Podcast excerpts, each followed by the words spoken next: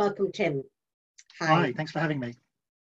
In peace talks, a Norwegian diplomat is coming to terms with the loss of his English wife while chairing high profile talks in a mountain resort in Austria.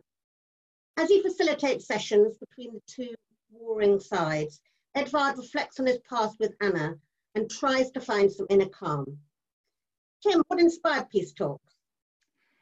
Well, first of all, uh, Sebastian um, Barry, the Irish writer, said recently that you know, no one has an idea for a novel, or if they do, they should go away and get drunk and forget about it. And I sort of agree with that in the sense that I think that, you know the big concept novel or trying to tackle an issue that that's not the sort of writing I'm interested in writing or reading.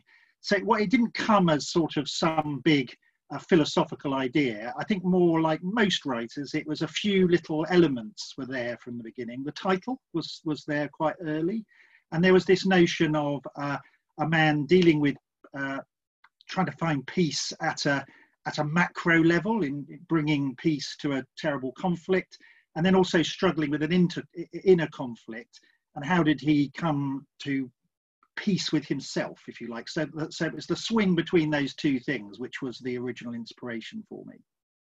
And I love your central tenet that peace negotiations are like psychiatric counsellors. Um, they both have to listen, bite back their opinions, and are largely silent. Why did you want to write about this? Well, that is a really interesting question because uh, when I submitted the book uh, for you know, consideration by, by publishers and it was accepted by Bloomsbury, uh, the editor there, Alice, Alexandra Pringle, said she was, you know, she thought most of the book was absolutely fine and, and, and, and didn't need a lot of editing. But one thing she did suggest was that to bring out more this, that the element of him having psychiatric counselling and, and a figure that sort of chimes in his head every now and again. So that was actually quite a late addition. Uh, and, and, and goes, I think, to point to the way that writing works. You know, it, it is largely the sole work of one person. Uh, but you know, editors are important, and even if they don't, uh, you know, edit the the book within an inch of its life, they can come up with something that can be really, really important. And so that element came in. And I agree with you. I mean, it's sort of almost serendipitous in the sense that it was suggested by someone else, but it fits in well, doesn't it? That idea that, um, uh, you know, he, he, Edward is Edward is such a sort of uh, cool, uh, calm customer on the whole, but sometimes he's very volatile and uh, uh, uh, and and obviously when when he suffers the terrible bereavement that he does, uh, he he goes into some counselling. It's very much against his instincts and the type of personality he is, um, but he does find some uh, peace. And in a way, uh, his counsellor Caroline is playing the role that he's playing at the peace talks, which is sort of sucking all this stuff up and, and, and allowing him to, you know, them to let it all out so that in the end, that some resolution is reached. And um, how does your long-term work with, with and on behalf of refugees, um, I'm thinking of the Refugee Council, Welcome Refugees, influence the book's tone? For example, you describe a scene where the couple um, host a refugee for two months and are hugely relieved when he leaves and they get their own space back. Um, they triple their donation to a refugee organisation to assuage their guilt. Why did you include this scene? Well, the book, uh, first of all, my first novel, The House of Journalists, was directly about refugees, and so very much drew on on my working experience for, for the last, you know, twenty odd years or so. Uh, although sort of tangentially, uh, obviously, you know, no book is a sort of direct, right directly out of um, experiences you've had. Uh, this one is not about that as such, but it's about a person trying to do good in the world which I guess is what um, people who work on refugee issues, as I did, was trying to do. You know, there was an, in, an injustice, uh, human rights abuses, the world, the way the world treats refugees is not very good. You'd like to see it treated better. But I, I, I have always been uncomfortable with the notion that people who work with refugees are somehow sort of innately better than people who work in, I don't know, banks or supermarkets or what have you uh, you know, my experience is that you know they're a mixed bag. You know, most of them are lovely, but some of them are not. You know, and there's very mixed motives for for working on this issue. And uh, so, I, I, in a sense, I drew a little bit of that, and, and, and largely, I should say, my own my, myself, in that uh, you know it doesn't follow that because you're doing a good thing in the world that you are sort of good all the time. You can at times be a bit of an shit, you know. And and on the whole, I, I don't think uh, that you know. I, I I think that Edvard is a good man, and and, and Anna's a good woman, his his his wife. But you know, they they decided they would do that great thing that you know amazing people do, which is welcome a refugee into their own home, and then they just found found they hated the experience and couldn't wait for the poor refugee guy um, to to leave. And in, in the end, they start dancing around their kitchen when they eventually does leave. And uh, and I, I wanted to sort of it was partly to suggest that because you do a good thing, uh, you can do things that are sort of a bit bit wicked. But I also you know have to say that I think it's a wonderful thing to invite a refugee into your own home and provide them with somewhere to live. But I, I don't think it's particularly bad if you are the type of person who doesn't want to do that. And, and, and I should add, you know, I've worked in the refugee world for many years, and I know there are lots of refugees homeless. I've got a spare room in my house, and I've never had a refugee sleep here. Uh, that's that's partly my you know my own disposition as well. But they are essentially good people, and I wonder if you think we'll see a resurgence of good, decent people like Edvard when we come out of this pandemic do you believe the aftermath of, of COVID 19 will change or affect peace negotiations in the future? And if so, how?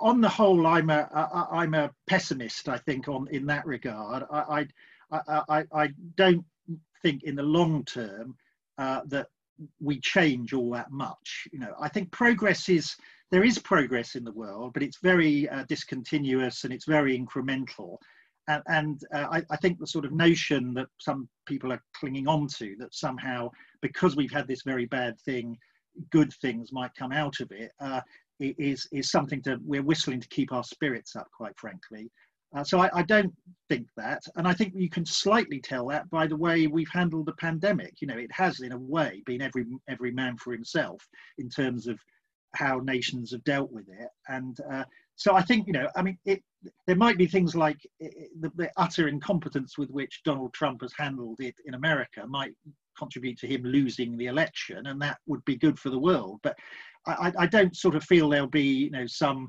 Uh, in some way, our souls will be bathed and will emerge from this much better people than we are now.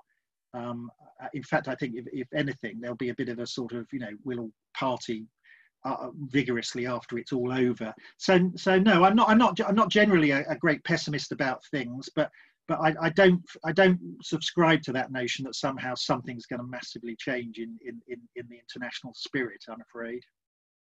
And you write poignantly about bereavement, um, and it really did make me feel that this must come from personal experience, but because you just write so well about it. But um, how does how does one write about grief and loss without turning off a reader?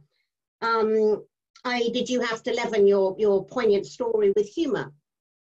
Well, I mean, on the last part, I have done that. You know, so the book, although uh, uh, the way it's been, we've talked about it so far, and, and, and your brilliant little précis at the beginning suggests a book that's sort of sad and indeed perhaps a bit grueling.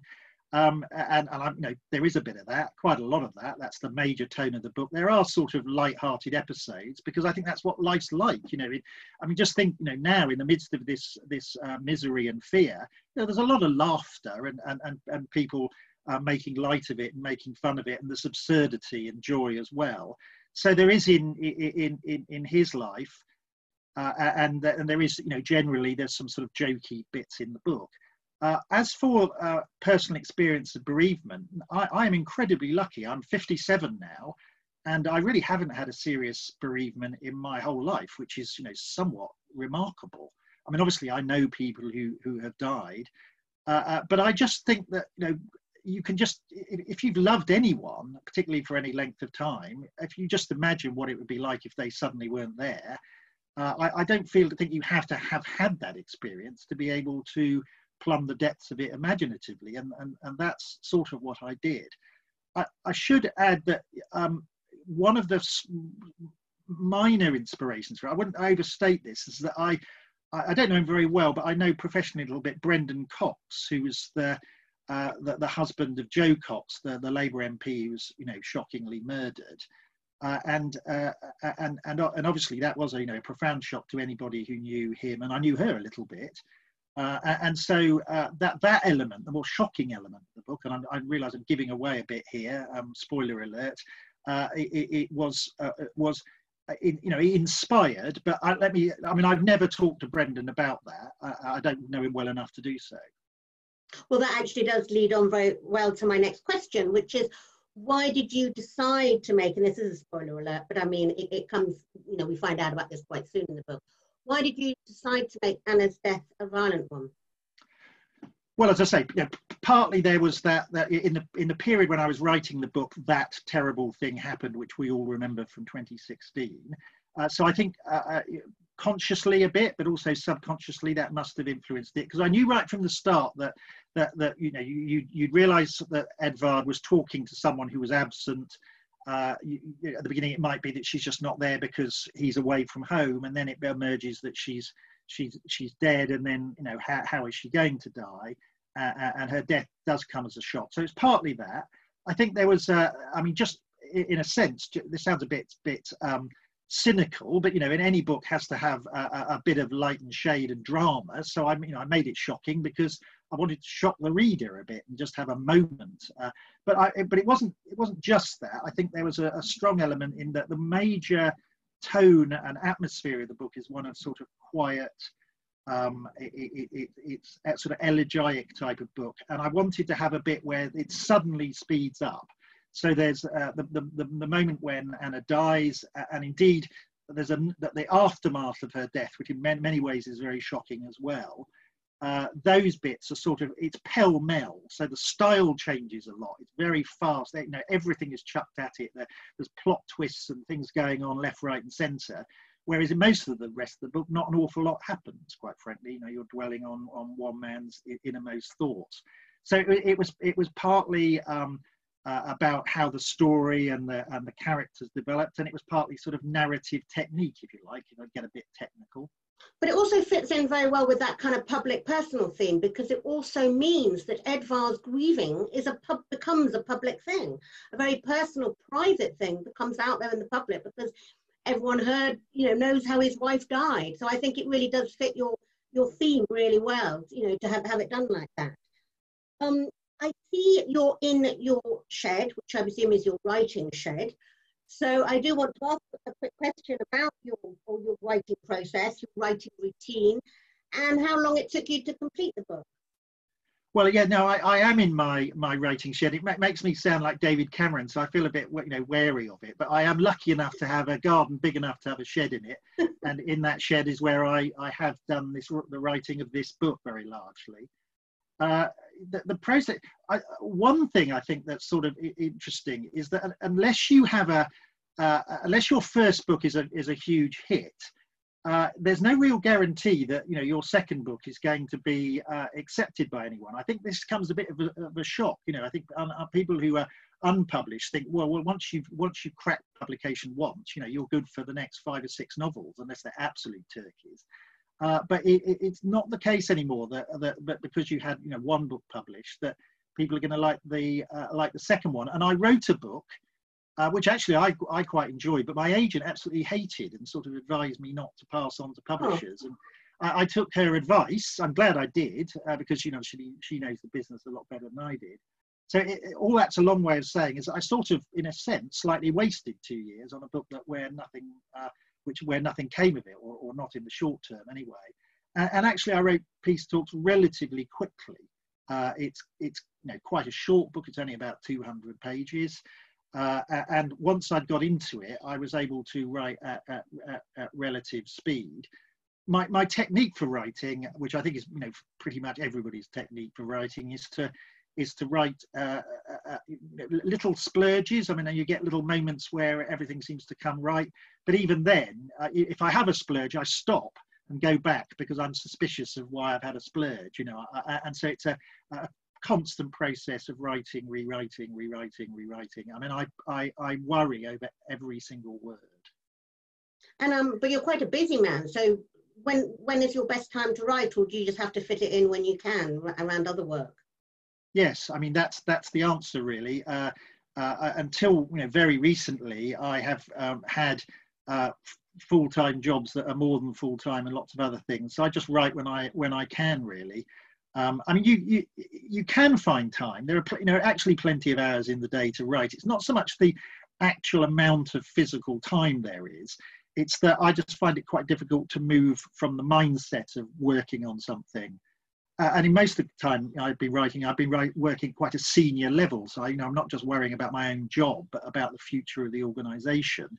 Uh, and it can be, you know, you, you sit down and it takes you an hour or two before you can even get that out of your mind and start writing again. So, uh, in, a, in a strange way, I, I, I, find it sort of miraculous that I have found the time. But, but uh, I suppose if you're determined enough, then you do. And it's sort of all I do. You know, it's my, it's my only hobby, really. And what are you working on next? Do you have another book in the pipeline? I do actually, and and and and and more recently, I I, I went into self isolation two months earlier than everybody else because I, have sort of given myself a sabbatical. Um, so uh, I'm not on an official sabbatical. I just decided to uh, stop, uh, you know, working on on other things and and just spend some time writing, which is now I think about it, a tremendous piece of good luck because I think it would have been very hard to start writing something from what I can gather from social media, lots of writers are really struggling. You know, they've got the time and, and, and the atmosphere, you might be right, but so there's something about the times that makes getting on with a book uh, difficult. I haven't had that problem because I'd already started. Uh, and so uh, this has been, in, in, in, in the very narrow sense of um, being able to devote time writing, a, a really um, blissful and productive period for me. I'm, I'm really motoring on with a, with a new book. As to what it's about, I, I sort of feel as though uh, that really tempts fate. Really, it's it's you know it's about something or other, and uh, a little bit different, but something of the same tone of peace talks in some ways. Um, but I'm getting on with it, so I'm hopeful I might be able to submit that relatively soon. Great, and let's finish off um, with a short reading, if we may. And I'm going to put myself on mute because I can hear someone drilling in the background, and I don't want to disturb your reading. But I'll I'll come back when you've finished. But take it away. Okay, well, this is a, a, little section from right near the beginning of the book, uh, and it's just where Edvard notices that one of the uh, parties to the peace negotiations is reading the Thomas Mann novel, Magic Mountain. Uh, he's reading it in Arabic, though. To return to the Magic Mountain for a moment, at some point, bringing it up, I couldn't help noticing, might help with the negotiator in question. Little somethings like this sometimes do the fact that he speaks English so beautifully, so pointedly, gives me pause. Is he signalling something through his choice of reading? And if so, what? Such minefields, darling, I can hear you saying. Having got into our stride across the snowfield, we have to exercise caution on a small wooden bridge, as the planks can be treacherously icy. The bridge crosses a mountain torrent, though for most of the weeks we have spent here, its leaps and limbs have been startlingly frozen, as if by the tap of a winter witch's wand. And let me withdraw the as if straight away. That rushing water can be so astonished into stillness is surely a sign of magic at work, and not the agency of ice. Though such is the way of things, the path then takes us straight into a rectilinear stand of pines with no magic about it at all. The trees are numbered and smell of the saw shed and the timber merchant. And next we cross a tarmac road and outside a row of modern chalets stand BMWs and Volkswagens with skis and snowboards on their roof racks. But that is the last of that. Thereafter, the walk takes us away from the glitter of the resort into more ragged pine and fir forest to one of the steeper, rockier climbs until in due course we emerge above the tree line of the mountain and are rewarded with a stupendous panorama of peaks. The thin ice air scintillates our lungs and thrills our faces the sky is a filled in blue, the only powder in the wash, the dissolving evidence of an airliner at its most ethereal. Chief, someone says, clapping me on the back with a big bear paw. Yes, I say, the spell must be broken. Some view, isn't it? As I say. My ever presence among the walking party, I've not missed a bay, does not, I trust, inhibit camaraderie. On mountains, when we, on mornings when we have been in higher spirits, I've joined in the snowball fights and taken my turn on the metal tray, swiped from behind the bar by a grade seven. My tumbling from that tray into a hollow of deep powder provoked much hilarity, yet it's true to say that I tend not to be part of the huddles that form and disperse, that chat and laugh together as we make our way up the mountain. I tend to hang back a bit or stride ahead, absorbed in my own thoughts. And of course, one must be conscious to some degree of one's station, one's position even muffled up on the mountain. A certain distance must always be maintained. I'm making you laugh, I can tell. Well, good, because don't think for a moment I'm in low spirits, that I'm lonely, though of course I miss you constantly. Great, thank you very much. It's a really poignant read. I urge you to, to buy it, everyone. Um, books are still available online via indie bookshops, so doing some deliveries, so look out for it. Thank you very much, Tim, and good luck with the rest of the promotion for the book. Thank you very much, Lucy.